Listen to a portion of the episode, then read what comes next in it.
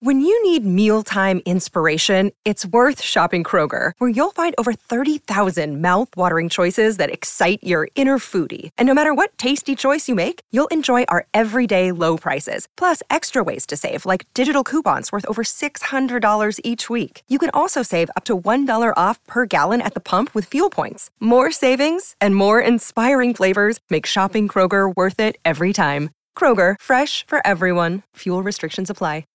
Siamo nella settimana del Festival di Sanremo e cosa c'è di meglio che comprendere alcuni aspetti scientifici legati alla musica? Ciao a tutti e benvenuti a Pillole di Scienza. Prima di iniziare vi invito a seguirmi e a premere sulla campanella per restare aggiornati sugli ultimi episodi in uscita. Inoltre come sapete sono anche sui social, Facebook, Instagram e TikTok. Là potrete trovare approfondimenti e informazioni sugli episodi a calendario. Inoltre sul sito pillolediscienza.com potrete leggere articoli su tantissimi argomenti con la possibilità di ascoltare gli episodi del podcast relativi. Partiamo. La musica è un'arte che parla al cuore e all'anima, ma dietro ogni nota, accordo e melodia c'è una complessa danza di fenomeni fisici che ne determina la bellezza e l'unicità. Esploriamo quindi come si può descrivere la musica dal punto di vista fisico, addentrandoci nei meandri delle onde sonore, delle frequenze e del timbro. Innanzitutto, la musica e più in generale i suoni sono veicolati attraverso onde sonore, ovvero variazioni di pressione nell'aria che si propagano con onde tridimensionali.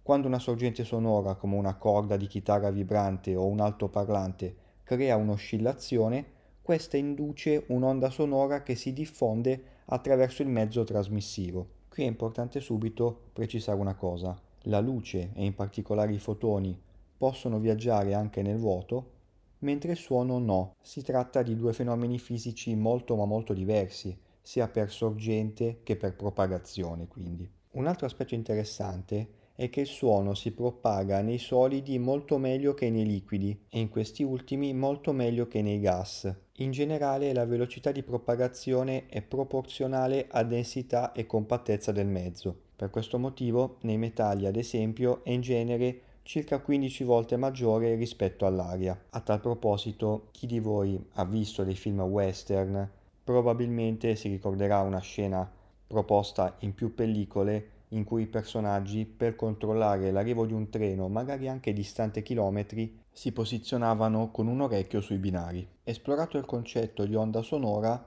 viene naturale parlare di frequenza, ovvero di una misura di quante volte si ripete un ciclo completo dell'onda sonora in un periodo di tempo predefinito. La modalità di misurazione che va per la maggiore, adottata a livello mondiale, è il conteggio del numero di onde che passano in un secondo. L'unità di misura che rappresenta tutto questo si chiama Hertz, indicata con la H maiuscola e una Z minuscola. L'avrete sicuramente vista o sentita nominare. Ma perché si chiama così? Il nome è stato dato in onore del fisico tedesco Heinrich Hertz, che ha contribuito in modo significativo allo studio delle onde elettromagnetiche e più in generale all'approfondimento della nostra comprensione della natura di qualunque tipo di onda. Il concetto di frequenza ha a che fare con qualunque tipologia di onda, però parlando di quelle sonore viene naturale l'associazione di questa grandezza al concetto di altezza del suono. In particolare frequenze alte, ovvero dove il suono si ripete più volte in un secondo, corrispondono a suoni più acuti, mentre frequenze più basse indicano suoni più gravi. Ma non solo, un'onda sonora è anche caratterizzata dalla sua ampiezza. Questa è responsabile dell'intensità e del volume. Eh, un'ampiezza maggiore corrisponde a un suono più forte, mentre un'ampiezza minore indica un suono più debole.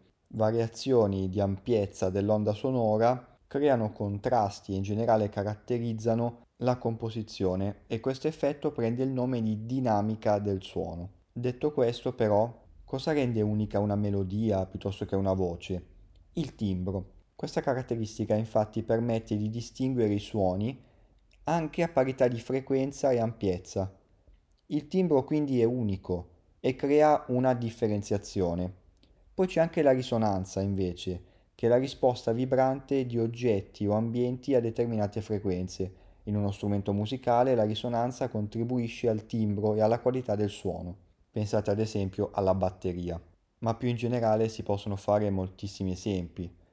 Vediamone alcuni. Un pianoforte con le sue corde per ogni nota, produce suoni con diversa frequenza e timbro, mentre un sassofono, con il suo caratteristico tubo e ancia, emette un suono distintivo grazie al suo timbro unico.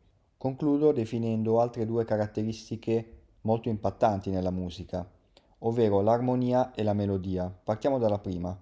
L'armonia coinvolge la combinazione di suoni simultanei che sono piacevoli all'orecchio. La melodia invece è una successione di note che costituisce una sequenza musicale, creando di fatto un'esperienza musicale narrativa. Detto ciò, descrivere la musica dal punto di vista fisico aggiunge una dimensione scientifica all'arte del suono la fisica del suono svela i segreti dietro le emozioni e le sensazioni suscitate dalla musica, rendendo l'ascolto un'esperienza ancora più affascinante. La fusione di arte e scienza ci invita a esplorare il meraviglioso mondo della musica sotto una nuova luce, arricchendo la nostra comprensione di questa forma d'arte senza tempo. Bene, anche questo episodio di Pillole di Scienza termina qui e vi aspetto come sempre numerosi per il prossimo. Ciao e a presto!